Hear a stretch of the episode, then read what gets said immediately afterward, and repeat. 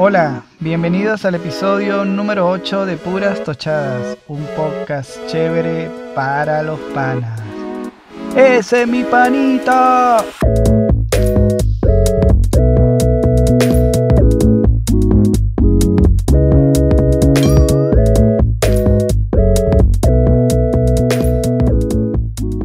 Como ustedes saben, este podcast lo llevamos mi esposa Annie y yo, quienes habla Guido Camargo. Pero bueno, por cuestiones laborales ella no puede acompañarnos, así que me toca solito otra vez. bueno, este, les recordamos que nos pueden seguir a través de Instagram, Twitter y Facebook como arroba Guido Camargo, arroba puras tochadas y nuestro canal de YouTube es guido, eh, YouTube com slash Guido Camargo. Y bueno, a través de su plataforma favorita de, de podcasts, eh, nosotros emitimos principalmente por Anchor y de ahí salimos por Apple Podcasts, Google Podcasts, Stitcher, también tenemos por Evox. Así que bueno, nos pueden conseguir por muchos lados, pues, de muchas maneras.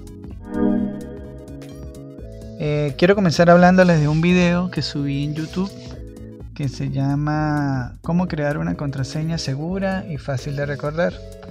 Ese video lo hago por lo siguiente. Hay un canal de YouTube que yo sigo que se llama, el youtuber se llama Francisco Borrero, así se llama su canal, Francisco Borrero. Y él es un youtuber que es de aquí, casualmente de aquí, de mi ciudad, o del estado, del estado Táchira, creo que es también de aquí, de la ciudad de San Cristóbal pero él vive actualmente en Nueva York. Allá vive con su esposa, Lulu, no, no recuerdo, creo que es Luisana el nombre de la señora, y, este, y un amigo que le dicen Pollo. Este, él ya tiene como tres años subiendo videos a YouTube y los videos pues son muy bien editados para que el chamo, el chamo tiene esa práctica de, o tiene esa habilidad, mejor dicho, de combinar sus videos con música muy buena. Aparte de eso, eh, utiliza un dron, o yo creo que ya es el segundo dron que tiene, y hace unas tomas espectaculares en Nueva York. Usted sabe que Nueva York pues es muy fotogénica, ¿no? Y muy cinematográfica. Y bueno, sus videos de verdad que son entretenidos. Él nos cuenta es cómo es su vida de bike messenger, es decir, de mensajero en bicicleta allá en la ciudad de Nueva York. Y él pues ha grabado o graba sus videos durante todo el año, ¿no? Desde videos manejando su bicicleta sobre la nieve, me parece una cosa para locos, porque estar metido ahí manejando con esa nieve, con ese frío, y cómo las ruedas se le trancan y todo, y él con ese peso encima. He visto videos en el que sale llevando arbolitos de Navidad, pero arbolitos de verdad, ¿no? Pinos de verdad, llevándolos como encomienda y un montón de cosas. Y, él nos muestra cómo lleva sus bicicletas de arriba para abajo y la particularidad de que él utiliza bicicletas tipo fixie. Para los que no saben, las bicicletas fixie son bicicletas que no tienen frenos. En principio no tienen frenos. Y esa bicicleta tiene un piñón fijo. ¿Qué quiere decir eso? Bueno, que si él pedalea hacia adelante, la bicicleta va hacia adelante. Si él pedalea hacia atrás, la bicicleta va hacia atrás. Eso a mí me parece bastante loco, ¿no? O sea, me da mucho miedo andar en una bicicleta donde lo único que dependo para frenar es de la cadena, ¿no? Pero claro, las bicicletas están bien, bien, como quien dice, diseñadas. Eh, él utiliza unas cadenas gruesas, unas cadenas más seguras de las normales que nosotros podemos usar en una bicicleta. Y el pana pues cuenta su historia y, y, ahorita, actualmente de lo que es de noviembre, diciembre, enero, él está haciendo una transición a, a transformar una Vans como su próximo hogar, ¿sí? Por un tiempo él piensa viajar por Estados Unidos y está transformando una Vans, eh, equipándola como una casa rodante, lo que nosotros conocemos como una casa rodante, pero es una Vans. Y bueno, le ha ido mostrando ese proceso. Pero resulta que el pana le han hackeado su cuenta de Gmail o su cuenta de YouTube. Y bueno, pues eso me causó a mí como digo mucho ruido, ¿sí? No sé de qué manera se lo hackearon, no sé si fue que él descargó, descargó alguna aplicación maliciosa, algo, algo se le instaló en su navegador, no sé si fue que metió la clave en cualquier lado la clave era muy fácil de hackear. En fin, el problema es que le han hackeado su cuenta y actualmente pues está en un proceso de reclamo con YouTube donde pues él pide que bueno que le devuelvan su cuenta, que y él explica, ¿no? Y nos pidió a sus seguidores que retuiteáramos. Bueno, ahí le hemos ayudado un poco, pero este eso me llevó a mí a pensar, bueno, ¿y qué clase de clave utilizo yo, no? Para mi Gmail, mi Facebook, mi Instagram. Eh, lo que hace muchas personas que también utilizan una misma clave para todos. Entonces, la más obvia, ¿no? El 1, 2, 3, 4, 5, 6. Entonces, es la misma para todos.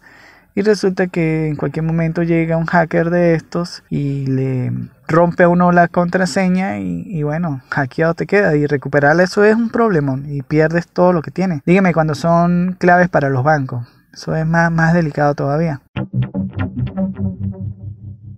¿Qué hice yo? Bueno, pues me puse a investigar y a recordar unos ciertos tips que vi en un curso que recibí hace tiempo. Y la técnica es más o menos la siguiente. ¿Qué debemos hacer? Cada uno de nosotros tiene una canción favorita o se sabe un pedacito de una canción, así sea una estrofa o el coro del himno nacional, lo que sea. ¿Sí? Bueno, nosotros escogemos cualquiera. En el video yo puse la de las mañanitas, pero puede ser que sea, qué sé yo, los pollitos, lo que sea. Ustedes lo que deben hacer es agarrar la primera letra de cada palabra o la última de cada palabra que conforma esa estrofa que tú te sabes de memoria. Y con eso formas la primera parte de la clave. Una vez hecho esto, usted decide si las pone en mayúsculas, si las pone en minúsculas, como quiera. Finalizada todas esas letras, que puede llegar a ser una clave de 12, 14, 16, 20, nada más de puras letras, le vamos a agregar un carácter especial, puede ser una arroba, un asterisco, un más, un menos, lo que quiera. Y le pones al lado un número. Ese número pues, puede ser una fecha especial para usted, puede ser un año, lo que quiera. Asterisco 1830 o asterisco 1492. Y al final le pones otro carácter. Una arroba, una suma, un menos, un más más, un menos más, lo que quieras. Y ahí vas a tener una contraseña bien fuerte y difícil de hackear. ¿Por qué digo esto? Bueno, porque los expertos dicen que una clave segura debe tener 12 caracteres, entre 8 y 12 caracteres, y debe, estar conformado por letras, eh, por símbolos y por, y por números. Bueno, esta clave, que va a ser súper fácil de recordar para usted, va a tener mucho más caracteres, va a tener números, va a tener símbolos y créame que los hackers pues la van a pensar dos veces al momento de hackear su cuenta porque no es tan fácil. Y recuerden que bueno, que cuando se intenta romper la clave de un, de un correo o de un Facebook, de un Instagram, él da ciertas opciones, ¿sí? ciertas cantidades de veces en la cual tú intentas ingresar, pero ya llega un punto en que la herramienta o la página web detecta que están intentando ingresar a la cuenta y no dan con la clave y bueno, lanza advertencias, bloquea, hace otras cosas antes de permitir que tú puedas recuperar la clave. Entonces, ya sabes, si quiere mantener una cuenta segura, esto es una técnica. Traten de no utilizar la misma cuenta para todos, ¿sí? Para el Facebook, para Instagram. A veces caemos por pereza en utilizar la misma y nos trae problemas. ¿Qué, puedo recomendar yo? Bueno, este, si escoges, tienes tu canción, puedes escoger la primera letra y con eso construyes la clave para el Facebook. Y con la misma estrofa lo puedes hacer para el Instagram con la última letra de cada una de esas palabras. Y así vas construyendo claves que créanme que son fácil, fácil de recordar. Y bueno, en cuanto a la cuenta de Francisco, pues esperemos que pronto recupere su canal y desde aquí le mandamos buena vibra para que bueno, se solucione eso pronto. Bien, eh, ahora me gustaría hablar un poquitico acerca de la selección nacional de futsal. El futsal es lo que nosotros conocemos aquí en Venezuela como futbolito, lo que nosotros jugamos en escuela, eh, jugamos en los colegios, en las universidades, que es el fútbol que jugamos en nuestras canchas de baloncesto o de voleibol, porque no teníamos a dónde más jugar. Y bueno, entonces echamos nuestras partiditas de fútbol, o de futbolito, perdón, pero hay una categoría seria que es aceptada por la FIFA y resulta que nuestra selección de futsal clasificó para el Mundial que es en Lituania.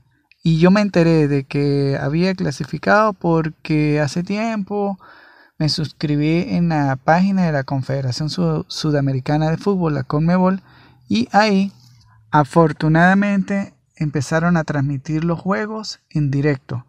Algo que me parecía muy raro, ¿no? Porque la FIFA no es mucho de dar o de mostrar sus juegos gratis, mucho menos por YouTube. Pero bueno, ahí los transmitieron, el campeonato se realizó, el premundial se realizó en Brasil y Venezuela clasificó. Los muchachos quedaron en la cuarta posición. Clasificó Argentina a Brasil, que por cierto la final le ganó Argentina a Brasil 3 a 1 creo que fue. Y Paraguay y Venezuela. Clasificaron los primeros cuatro y bueno, por primera vez estamos en un mundial de esa categoría. Venezuela ha clasificado ya varias, en varias categorías a, a mundiales. Ya ha ido para el de fútbol playa, en femeninos ha ido en sus 15, sus 17, en femenino y, masculino, pero nunca ha ido ni a un mundial ni a unas olimpiadas en fútbol. Así que bueno, es como una, un deber o una tarea por cumplir de nuestra gente. De todos modos, desde aquí, felicitaciones y esperemos que tengan un buen papel por allá en Lituania. Este fin de semana se realizaron la entrega de los premios Oscar a la Academia.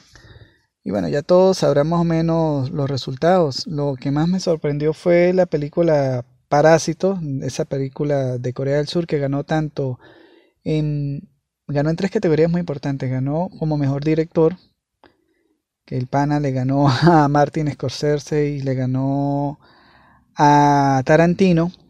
También ganó como mejor película extranjera y ganó como mejor película del año. De verdad yo no podido ver la película porque bueno, esas producciones y más de por allá de Corea del Sur, muy difícil que llegue el cine aquí en Venezuela. Y bueno, y para nadie es un secreto que aquí la mayoría de las veces terminamos viendo las películas cuando las descargamos por internet. Pero la película es tan poco famosa que bueno, en los sitios donde uno acostumbra a descargar las películas de vez en cuando, pues no la tenía y no la había visto. Sin embargo, sí había visto Joker, la de los dos papas, la de El Irlandés. Y bueno, sorprende, habrá que ver qué tal es esa película. Con respecto al Joker, bueno, si no le dan ese premio Oscar a este pan, a Joaquín Phoenix, pues no sé, o sea, yo me imagino que ahí sí se hubiese caído ese teatro abajo, ¿no? Porque de verdad que la caracterización que hizo de ese payaso fue increíble. Imagínese que bueno, realmente no es tanto lo que él dure disfrazado como Joker durante toda la película, ¿no? Sino es ese proceso de transformación que lo lleva a él a, hacer lo que hizo al final. Interesante ver cómo dos actores han interpretado a dos Jokers distintos y a cada uno le han, le han dado un Oscar. Ojalá que este premio los ayude a ellos a seguir contando la historia del Joker y salga la segunda parte, ¿verdad? Yo estoy con ganas de ver qué más puede hacer este personaje y hasta dónde pueden llevar la historia, ¿no? Porque si vemos este Joker está fuera del contexto de lo que llaman el universo cinematográfico DC.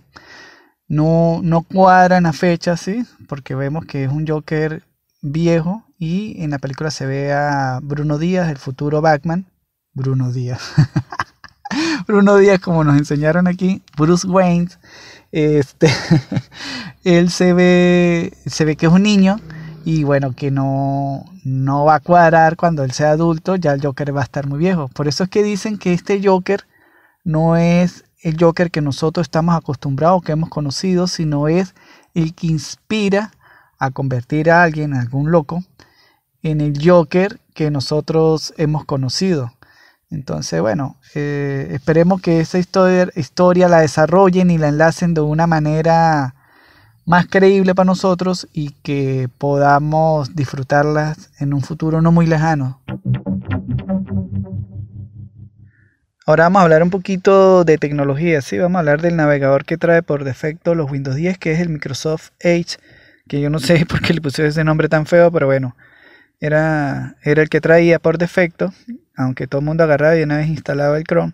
Pero este Microsoft Edge que realmente yo creo que la gente lo usó, los que son fanáticos así, lo usó fue nada más para ver en vivo cuando se transmitía la se transmitían las keynote de Apple y, los que tenían Windows no tenían un, Mac o un, smartphone, un, perdón, un iPhone, pues lo veían en su Windows a través del Microsoft Edge porque bueno, eh, quién sabe qué convenio llegaron con esta gente y, podían transmitir en vivo o se podía ver en vivo el streaming de esos de esas keynote.